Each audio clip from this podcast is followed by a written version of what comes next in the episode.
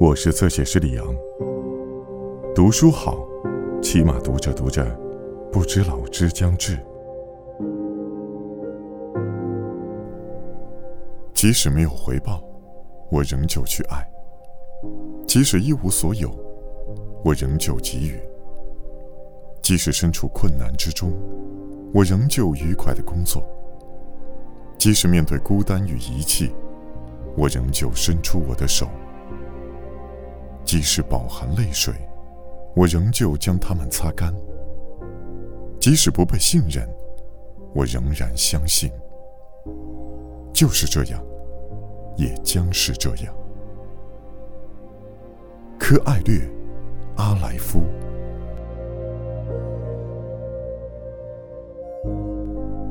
坐在这列从巴黎开往伦敦的火车里，踏上去往舒展的旅途，对我来说真是上天的恩赐。每次来英国，都会让我想起一九七七年。那时我刚刚辞去在一家巴西唱片公司的工作，决定将这辈子奉献给文学。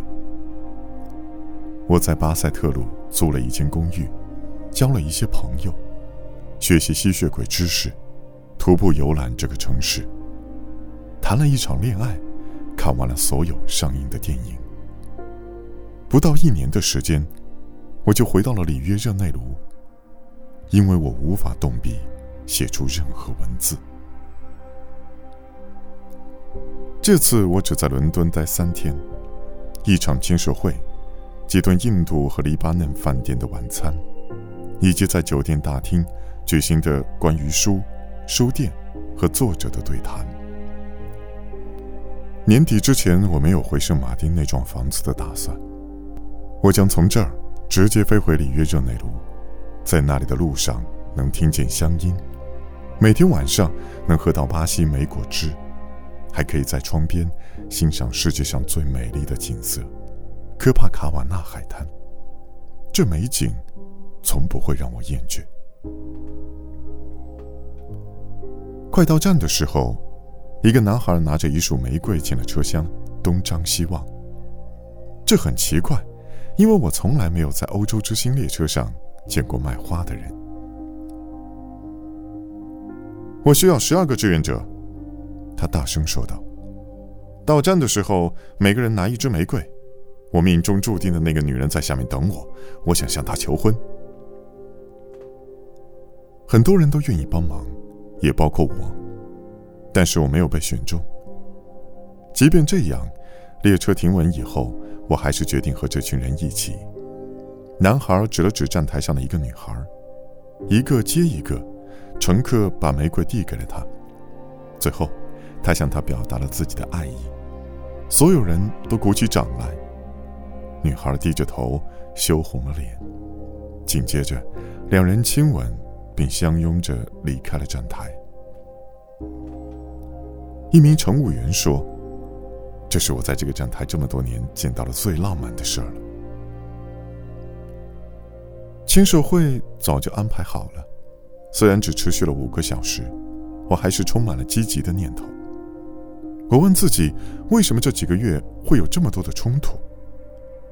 如果我在精神领域遇到了一个无法跨越的鸿沟，那么也许我应该耐心点。我身边只有极少数的人能有机会体验我所经历的生活。此次旅行之前，我曾去巴尔巴藏德巴的一个小礼拜堂，在那里。我请求圣母用她的爱指引我，帮我看清所有能带我回归自我的标志。我知道身边的人心中有我，我心中也有他们。我们的相遇是命运的安排，我们的手紧紧握在一起，坚信可以改变这个世界。在一起，我们可以书写出生命之书。每一个人贡献一个词。写下一句话，绘出一幅图，最后一切都变得意义非凡。一个人的快乐，会转化为所有人的幸福。我们总是会问自己同样的问题，我们总是需要保持足够的谦逊，才能接受我们的内心，了解自己为何身处此地。是的，和内心交流十分困难，甚至也不是那么的必要。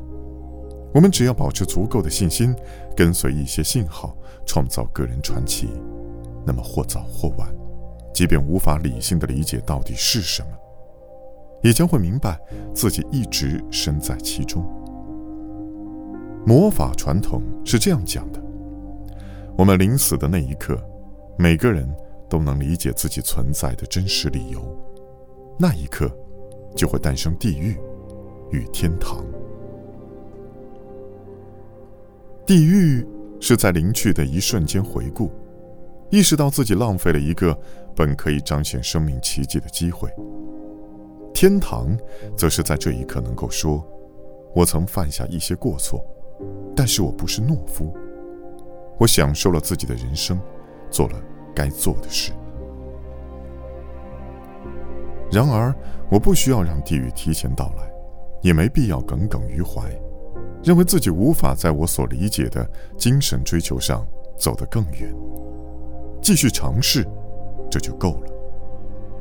即使是那些没有用尽全力的人，也得到了宽恕。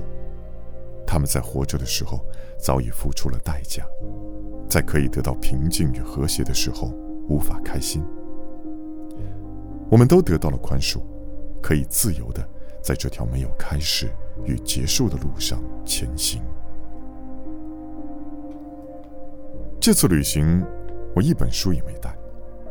在等待下楼和俄罗斯出版商吃饭的空闲里，我随手翻了翻酒店桌上杂志，看到一篇关于中国竹子的文章。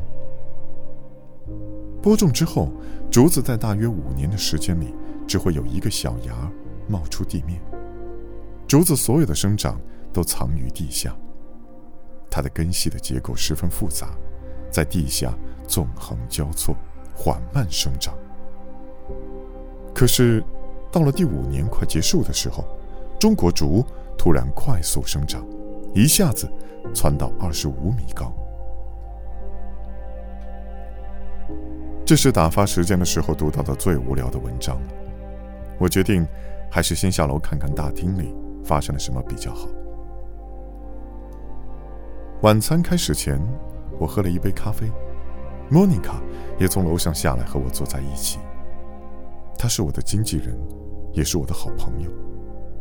我们随便聊了几句，看得出来她很疲倦，一整天都在和出版界的人打交道，同时还得通过电话和英国的出版商联系，监督签售会的情况。他还只有二十岁的时候，我们就一起工作了。那时，他不仅相信一个巴西作家的作品能在其他国家成功翻译出版，还是一个热情的读者。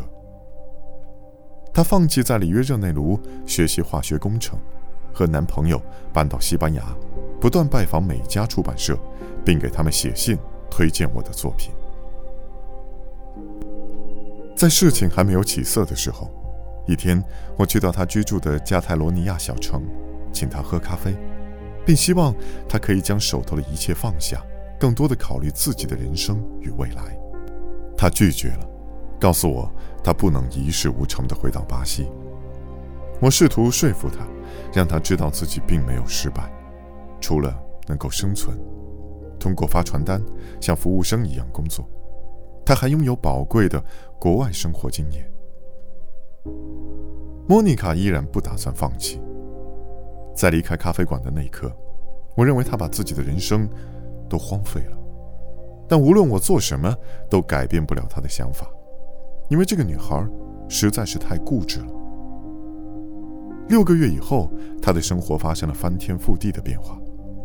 又过了半年，他的钱已经足够买下一所公寓了。